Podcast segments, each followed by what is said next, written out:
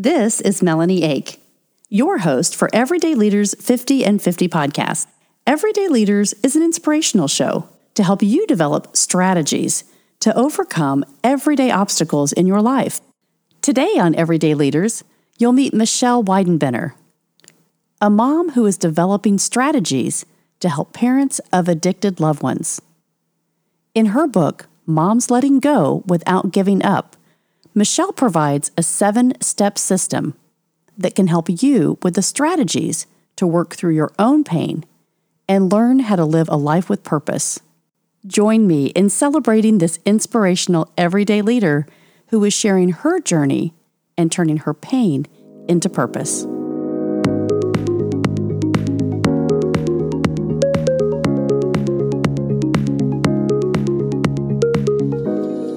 Start your personal growth journey today. Learn how to be an everyday leader in your life.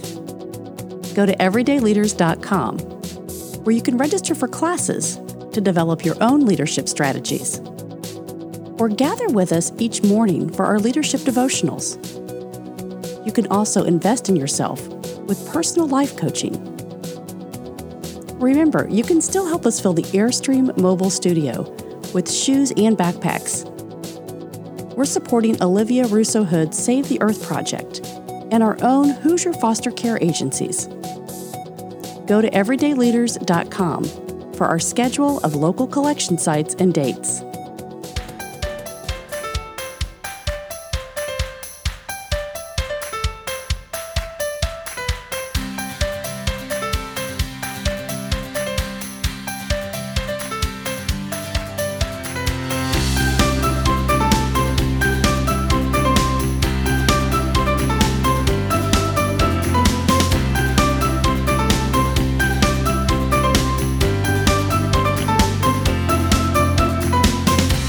Welcome to Everyday Leaders 50 and 50. Michelle Weidenbenner, I am so glad you're on the program today. Thanks for joining us. My pleasure. Oh, Great to be here. Girl, Thanks for inviting me. Oh, fellow Hoosier, but you were actually born and raised in Michigan. So here we go, the Midwest, right? yeah. I, I went from a big town city girl in Detroit to uh, a small town little suburb in Indiana. Very different. Very different. But you're a Hoosier, so we have to celebrate that because all of us Hoosiers, right? Yeah. We may have been transplanted, but we're we're strong with our Hoosier build. And also, I got to tell people, you are another John Maxwell team member. So here we go. Our blood Woo-hoo. is strong and thick, right, for leadership. Uh, so I appreciate you coming on the program because your platform is moms letting go without giving up. And this really runs deep within for all parents that are dealing with kids um, or loved ones that have any kind of an addiction. And so right. I really appreciate you've got so much knowledge and wisdom. I, I love how this program is developing because people are like, oh, I want to hear more about this. And so I really listen to um, my listeners, you know, that, that reach out to me. And you are one of these people, Michelle, that has – You've been an author, you're a podcaster, you do everything to ed- educate to educate people. And so Well, I try. You try. do. And yeah. th- this is a really important topic because um, as we've seen the opioid crisis and so many other things that are happening, today we have the coronavirus that's a crisis in our life. Yeah. But you, right. uh, I want you to help us and lead us through this, this process of recovery because we can apply this to anything that we're doing anything. Yeah, it, yeah, it's so true. And um, many of the moms of addicted loved ones that I talk to every day, um, what people are going through with the coronavirus, we kind of have to cope with this every day when our children, our, our adult children, are in active addiction because a lot of them are homeless.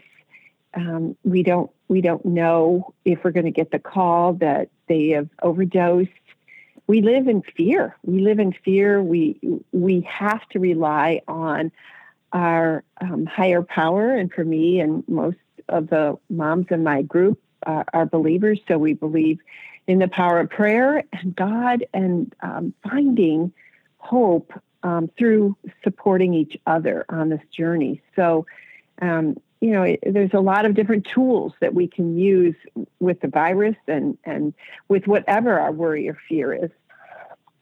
Mm-hmm.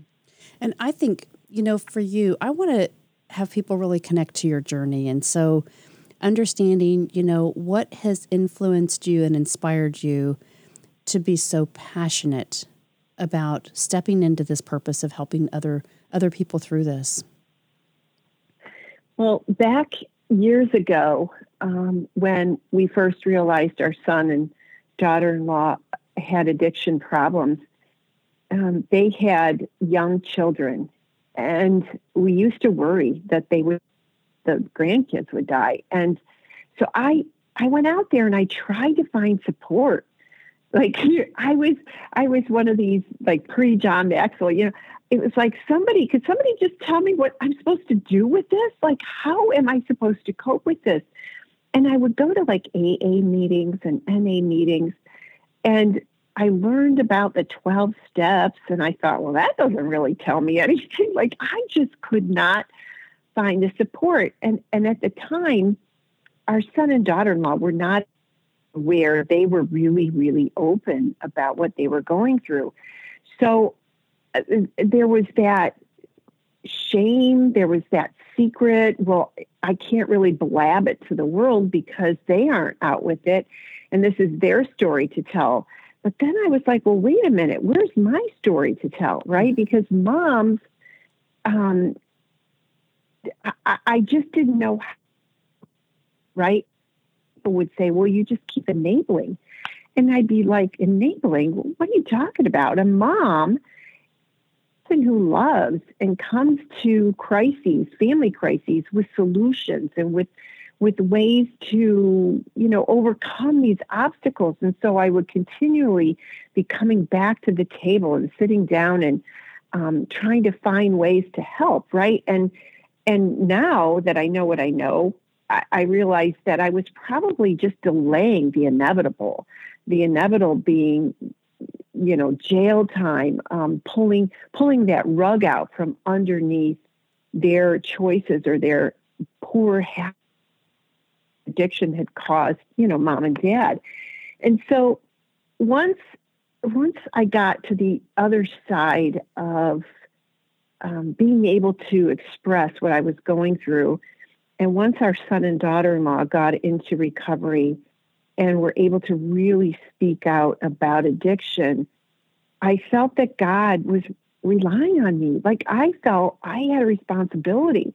It, it, was like he was saying, Hey, look, Michelle, you can help others because you've been there. So when I saw John Maxwell on TV like five years ago, I didn't even know who he, well, maybe it was more than that. I didn't even, might have been in like 2014 and I saw him talking about intentional living, choosing a life that matters. Mm-hmm.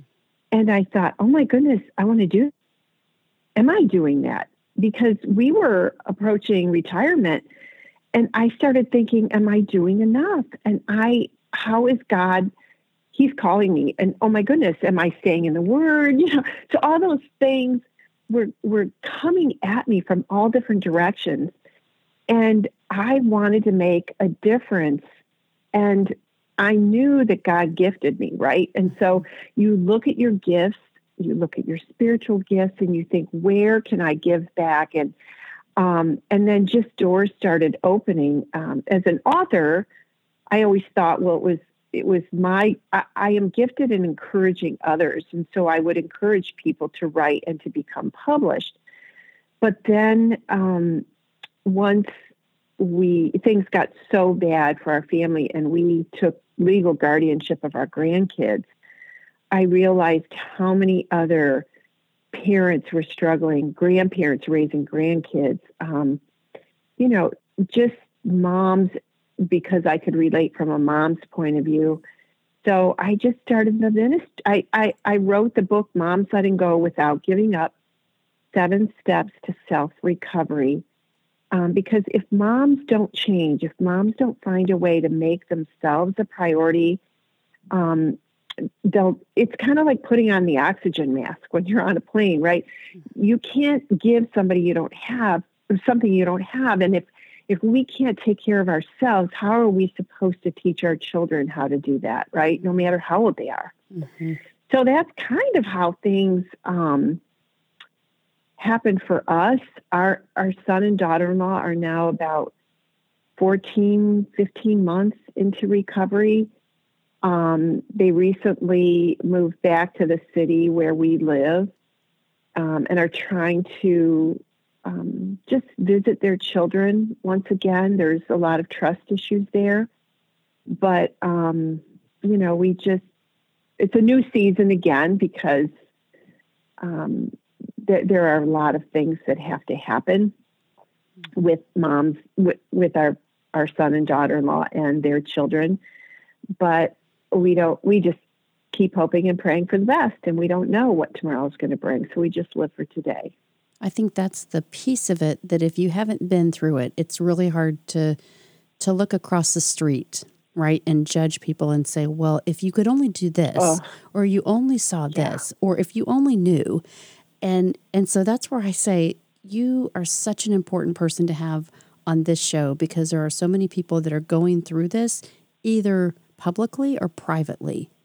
And so right. the fear of being able to tell even your friends, right? I have somebody in my life that I'm trying to help because the stress that it takes on you personally, you know, trying to hold down a job and then have this part in your life or being retired, trying to take care of your yeah. grandchildren, trying to, you know, appear in your social circles that everything's okay, right? Uh, right. Yeah.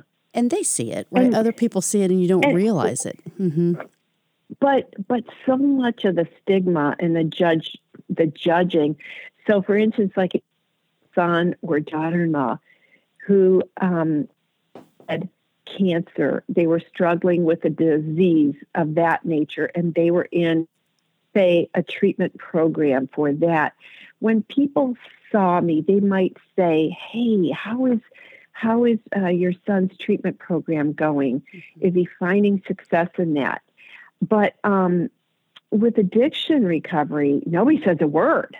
Right. It's like nobody ever asks me, not even family, not even family. They don't say, "Hey, you're, you know, how's that Ryan doing in recovery? Um, and what's he really struggling with now? Or how can I pray for him?"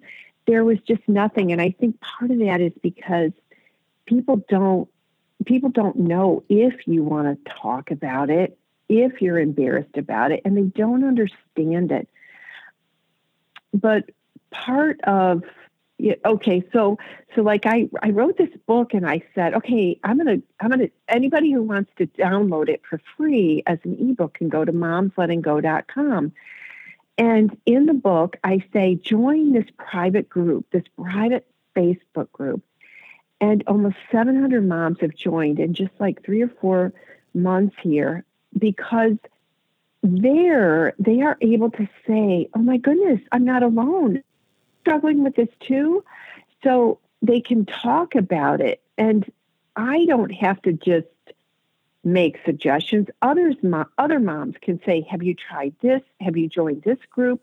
Here's support that's helped me. And so it's just snowballing. It's just and every day I hear moms come to me and they say, Thank you so much for providing this safe place for us. Mm-hmm. But I I want them to be able to go out and speak in their communities about it so that other people can approach this problem. Like, uh, oh, more than 150 people are dying a day of overdoses, yet the coronavirus is so much fewer. But but yet it's it's just everybody's panicking, right? But if moms and dads realize how at risk their children's are, their children, their mm-hmm. children are of this disease, or you know whatever you want. A lot of people don't want to call it disease. Um, I think they would be fear mongering too. So anyway, but I I can't I can't fight that mm-hmm. battle by myself. I mean it, it and and I'm not I, I'm one of these people who I like to show positive encouragement um, and show other people what to do by example, not because I'm going to hit them over the head with some lecture right. that's going to, you know, put the fear God into or the fear into them that they should be acting a different way. Um, but when like 90% of, of teens will try drugs or alcohol, right? And not all of them will become addicted, but for that one person that does, um, when they first start, when they first choose to experiment or try, they're not. Um, yeah, they're making a choice, right? They're making a choice, but then the way their body metabolizes that ethanol in their system, mm-hmm. um, which is what the body, you know, alcohol or drugs do, that it breaks down in their system. The way their body um, metabolizes that is different than the rest of the teens who end up saying, "Oh my gosh, my fourth beer, you're like, forget that. I'm not doing that again. That wasn't worth it. Like, right. I'm sick." Right. Um, but but for that one person, um, they metabolize it different in the brain, those dopamine levels in the brain. It's kind of like when you have your coffee in the morning, it's like, oh, yeah, I want more of that, right? Right. And so it, it, it, it, takes over and it becomes this brain disease where um, oftentimes moms will say to me, well, why can't my son quit doing this for his own children for crying out loud? and I'd be like, uh, because it's a brain disease. Mm-hmm. it's like, it's just like it, it, it's like saying, okay, you have cancer, so go out and stop that, right? Mm-hmm. Um, no, the protocol for the prescription for that disease is is certain things depending on the pathway their body came to addiction. So, so if it's a mental health disorder, which oftentimes underlines addiction, then it is getting the the true um, diagnosis and treating the mental health disorder with that addiction. Mm-hmm. Um, because of the stigma, people just hide and they want to just fix it themselves.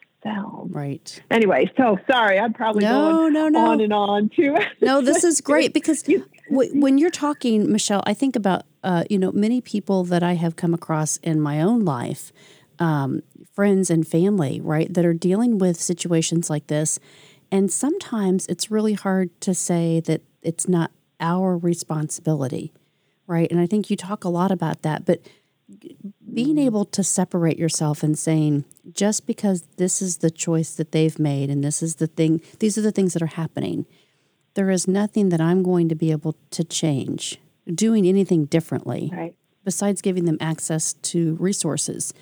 And it's, but right. it is their choice right? To be able to either step into the treatment or be able to have support for that treatment. But if they decide that it's not something that they are committed to or even aware of, you know, and just the denial part, right? I'm sure you, you talk right. about all this, but the denial yeah. of the yeah. person that's experiencing this um, addiction, right? That's the the key that we can't fix that. We as you know, a side side uh, supporters. Their society, right? Yeah. So that's the key that I think um, for for many people. Uh, I have not experienced this in you know my own personal circle. I have. Um, I think the message is many people that are experiencing this that have to live with this every single day. The strength and the courage mm-hmm. that you get through being a faith first, but having the strategies, these seven steps that I want you to walk us through, because I think it's really powerful for people to say, if I can have a plan, if I can make a plan, if I can start today and do something different, how can I help be a part of the solution? And so that's that's what I think is key. Yeah, right. And for moms, um, it's just so hard to know for them um, where where can I help, right? Because mm-hmm. moms moms want to help, dads want to help, but if if you think about it, we are only responsible for our own behavior. Like we can't control anything outside of ourselves. Now, if you're parenting a, a child, a young teen, that's different. Most of most of what I do is for adult um, mm-hmm. Addicted children, mm-hmm. um, and so it's it's a different scenario for them. You have to let go because um, what happens is the moms who don't let go end up becoming addicted to the cycle of helping mm-hmm. in unhealthy ways. And so, for instance, I had a mom in one of my support groups who had her child, her adult child, on an app on her phone so she could always see where that child was. And she would wake up in the middle of the night and search her phone to see where he was. Mm. And so she, she, became addicted to just looking at that all the time and worrying. Um, and so, but once once you become healthy in your mind, body, spirit, and being able to believe in that higher power of you know of God being in control, you're able to give it to Him. Um, but something that I, I'm really working on too right now is being able to show parents here's an empathy statement and here's an enabling statement. And they're very different. Um, when when you give em- when you show empathy, you empower your child to find a way to help himself. And when you enable, you do something for your child that they can do themselves. So one is very different than the other. But when you're a mom, it's kind of like it's really a it's it's a blurry, um, and we often forget that it's not our job to do things for them. It, our you know our job is to encourage them to do things on their own and to believe in them. And sometimes that means just letting them take the consequences of something that is really, really hard. The hard one of the hardest things now is that a lot of times uh, our addicted loved ones will end up in jail and then prison for an addiction. And for from my point of view, it's like they're sick, but yet they're penalized for their illness. Um, now, I'm not talking about somebody who steals a car. I mean, what happens is the behavior of, of an addict then will get them into trouble because they will steal or do anything because of their, you know, addiction to getting that substance, mm-hmm. the only thing that their brain is telling them they need to survive. And so um, I, I understand it. So, but I can't, I can't fix that problem, right? I, I mean, our jail system, that's a whole nother topic but I am learning how to go into our jails and facilitate resilience recovery um, workshops. So, you know, it's kind of like I can't help my son and daughter-in-law get well, right? They have to they have to get their help on their own and find find their spiritual help, um, tap into their resilience. But what I can do is put my efforts into my community or into moms or other places where I can educate and bring hope and let people realize you have everything inside you. Just like with the coronavirus, we have everything inside of us that we need to get us through this if if we can be if we can believe in our higher power so um, and allow him to um, get us through that, get us through the difficult times. Mm-hmm.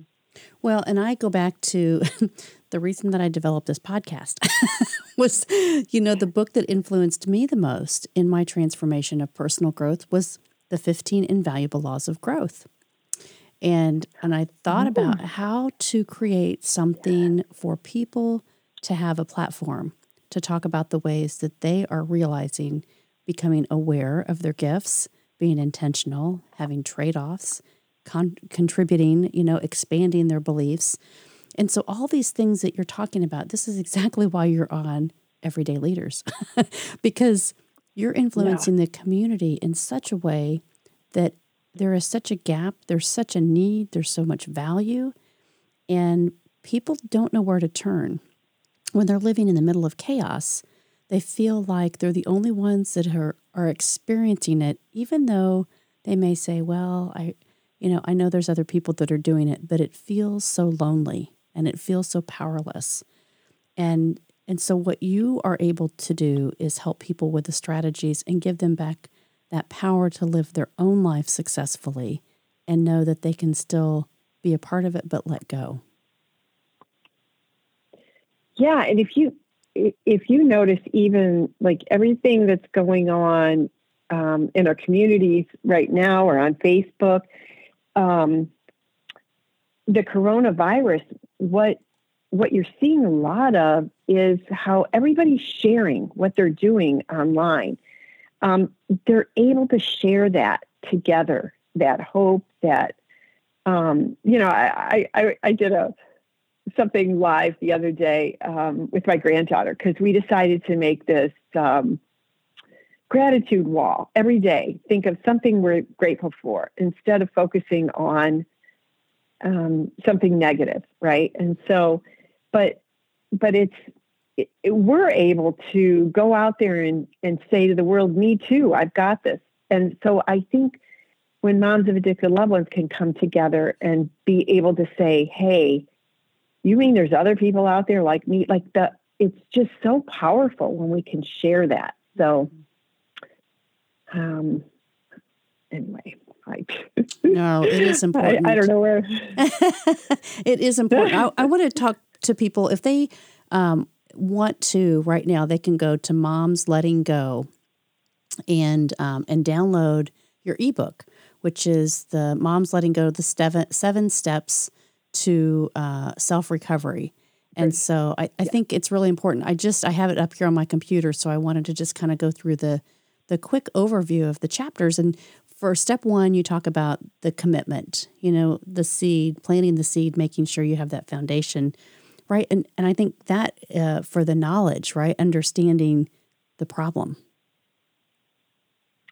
Well, what I do in the book is I I take the mom I wanted to use a metaphor that moms could relate to, and what mom doesn't like flowers, right? Mm-hmm. So I take them through this self discovery of you're a seed, self a seed, and then by the seventh step, they're blossoming as a flower.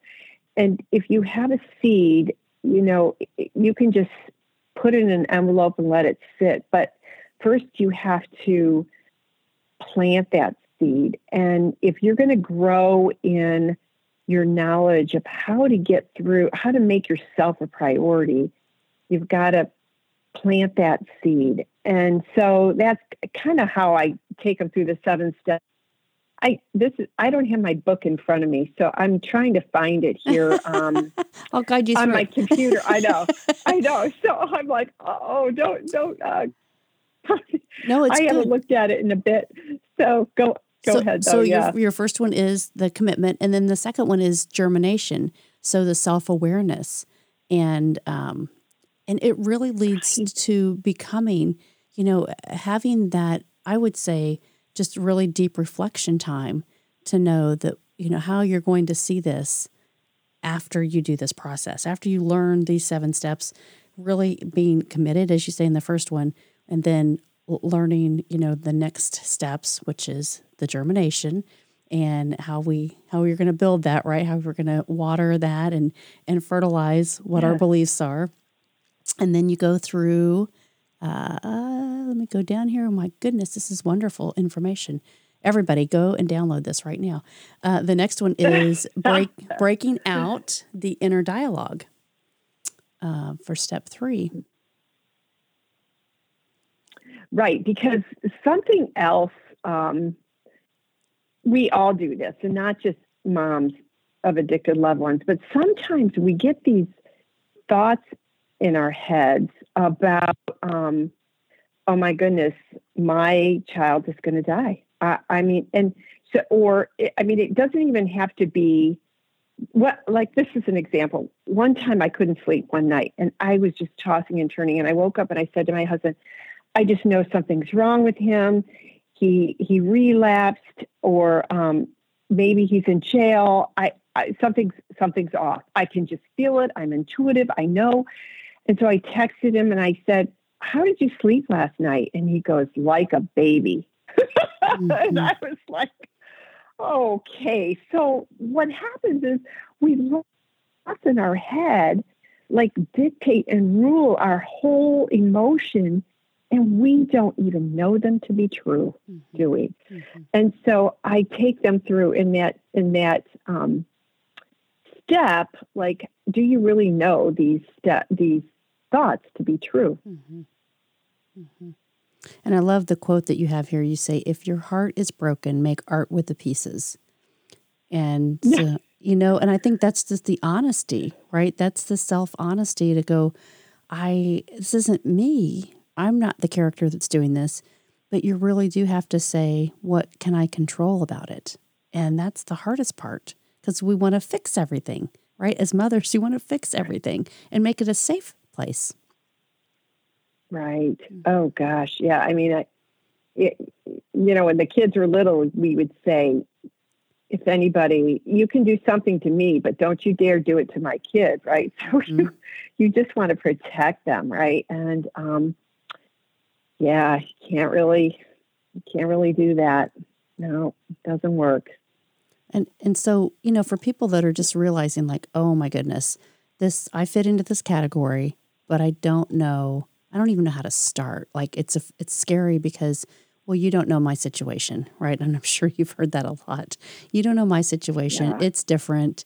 Um, you know, I have to protect my kid. They don't have the capacity, even as an adult, they've been an, an addict for many years. They don't have the capacity to do this on their own. They have to have my help.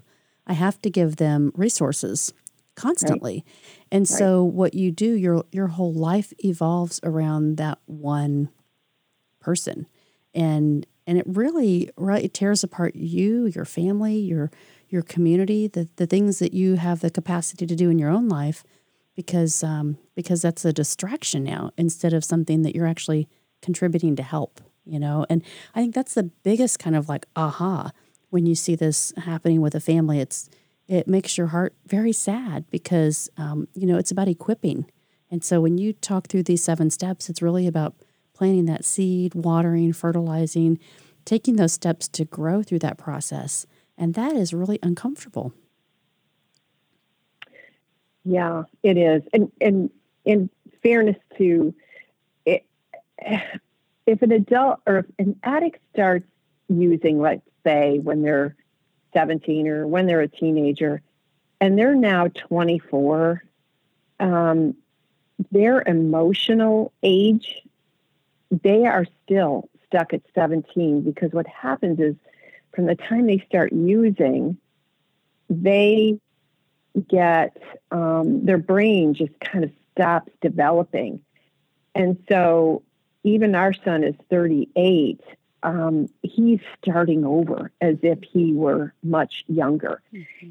But from a mom's point of view, that's also what makes it really difficult we want to protect them because even though they're older, it's like they're in their brain, they're younger and so, so compelled to continue to help them as if they were a minor. Mm-hmm. Um, so, but yeah, so then in step four, I finally found this. Yeah, I, I talk about the plan and having a vision statement. And so I encourage moms to like see where where do you want to be? What what did you always doing mm-hmm. that you're not doing um, because we lose sight of of that and what's important to us um, and so if if we can stop the cycle is because moms start playing these roles right? And in the addiction crises every time there's a crisis i'd i'd sit down and i'd have this role where okay it's time to sit and talk and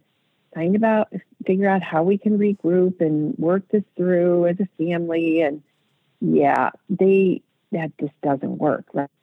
Kind of get out of that role and say instead say oh i'm really sorry that happened to you. So sounds like it's going to be tough to get out uh, i'll pray for you you know but i don't take on that responsibility you know but coming up with that new plan and that new vision statement you know that's different than anything we've done in the past, it's going to feel really wrong. It's going to feel awkward mm-hmm. anytime we try to do something different than what, what we have. Mm-hmm. Um, so then in um, let's see if I can. Then in step five, um, we we decide okay we're gonna we're gonna in, in four we develop a plan and then in five we implement that plan and we strengthen it and so in order to implement the plan we have to make sure that you know if it's our our flower. You know we have to fertilize it. You know we have to let everybody in our family immediate family understand you know we're going to make some changes or i'm going to make some changes and this is how it's going to come down and this is what it's going to look like. Mm-hmm. and, and, that's hard because the um, commitment on when you decide that you know the strength that it takes to continue just to do that plan and not give in right? That's that's the key i think between steps four and five here that you outline is how do you really step into that fully? Because that's the scary part, right? You can think about it, you can write it down, you can say, here's what my strengths are, but then implementing it is the toughest part. Yeah. And and it, like for my moms uh, on the Facebook page, I'll say, you know, when you're ready to um, implement this plan, share that on the page so that once you so so let's say okay you guys I I I enforced this plan okay? Like I told my child they couldn't come home. It was the first I did this. And um, I built my resource page. So and I um, you know I shared my resource page and made sure they had it with them. They can go for help right? Um, myself can't do what you guys can. So then everybody groups around that person who posted that and set and and prays for them and encourages them and just gives them strength.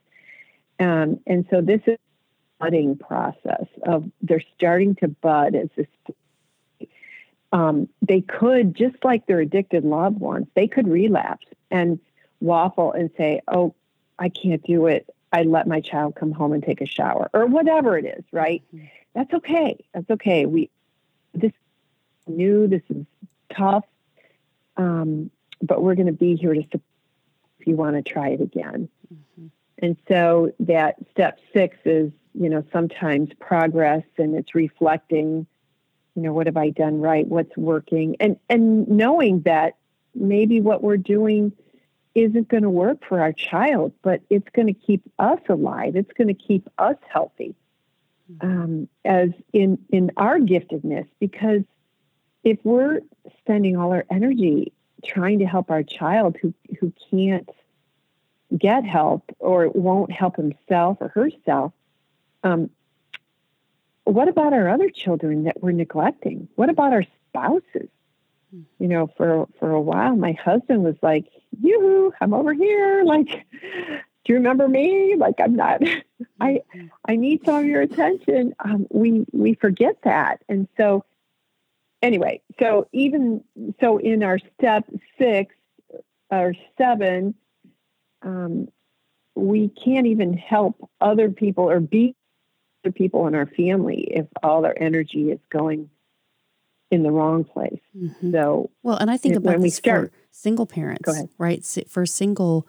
Um, oh yes. or divorced parents, right, that are trying to struggle with how do you cope and the guilt of, you know, uh, how, why did this happen? Even if it's been something new or for many years, it's still difficult to kind of, you want to pinpoint the reason.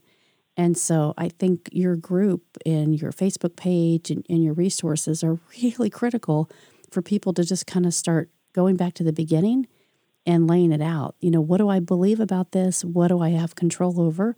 what do I need to resource myself with to make this a better situation? Because, you know, life is meant to to use our strengths and our purpose to help others. And if we're feeling like we're afraid or we don't have control or or it's just chaotic, right? This is um, your whole program gives people a sense to come back to kind of the center and have balance in their life.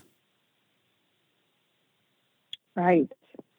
Yeah, yeah, and that is um, easier said than done for sure for everybody, not just um, you know we always have to be intentionally looking at ourselves and how to be a better version of ourselves. And, um, you know, just reflecting on what's working and what's not. Um, I, I often tell people when you hear yourself, and I do this with myself, if you hear yourself saying, I am so stressed, stressed, or I am so frustrated right now, you know, stop and say, what what preceded this? What is it that I can personally do to um, change the course of how I'm feeling? Because and, and our girls, um, our grand girls went through trauma therapy for quite a while, and they learned all about red, yellow, and green zones, and recognizing when they're in their green zone and what that looks like, and then when they're in their yellow zone, um, and and stopping when they're in a yellow zone, when they feel themselves getting to the point where they're on the bridge of just feeling such panic or fear about something, or anger or whatever, sadness. Like before you get into your red zone, stop, look, listen. You know what is it? and how can you what can you do you know can you take a uh, a time out to um, maybe pause pray play with the dog take the walk take a walk and you know their therapist was able to help them with well what kind of things can help bring you back to your green if you're in your yellow zone mm-hmm. so um, and and if moms can learn to do that with their addicted loved ones um, and and bring themselves back to that self-care that that peaceful part of themselves um, over and over again what is that and it's different like you said it's different for everybody those are our gift zones like when you when i feel so a mom will sometimes share something about something she tried and it worked. And I will sit there and cry in my green zone because I'm so filled with happiness that something I'm doing is bringing value to somebody. I mean, th- to me, there's just no greater reward, right? Mm-hmm. So, um, you know, when we can find that gift zone and and find a way to stay in that, it's priceless. It's it's it's who it's what God created us to be, right? Mm-hmm.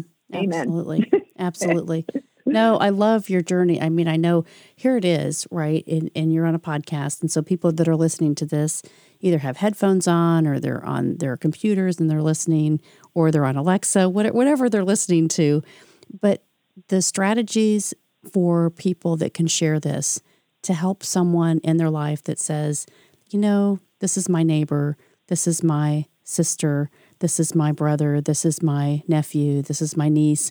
You know, mm-hmm. how can I now connect to a program and a process that can at least validate some steps and to help me, you know, start to gain gain resources that I may not have known that are available.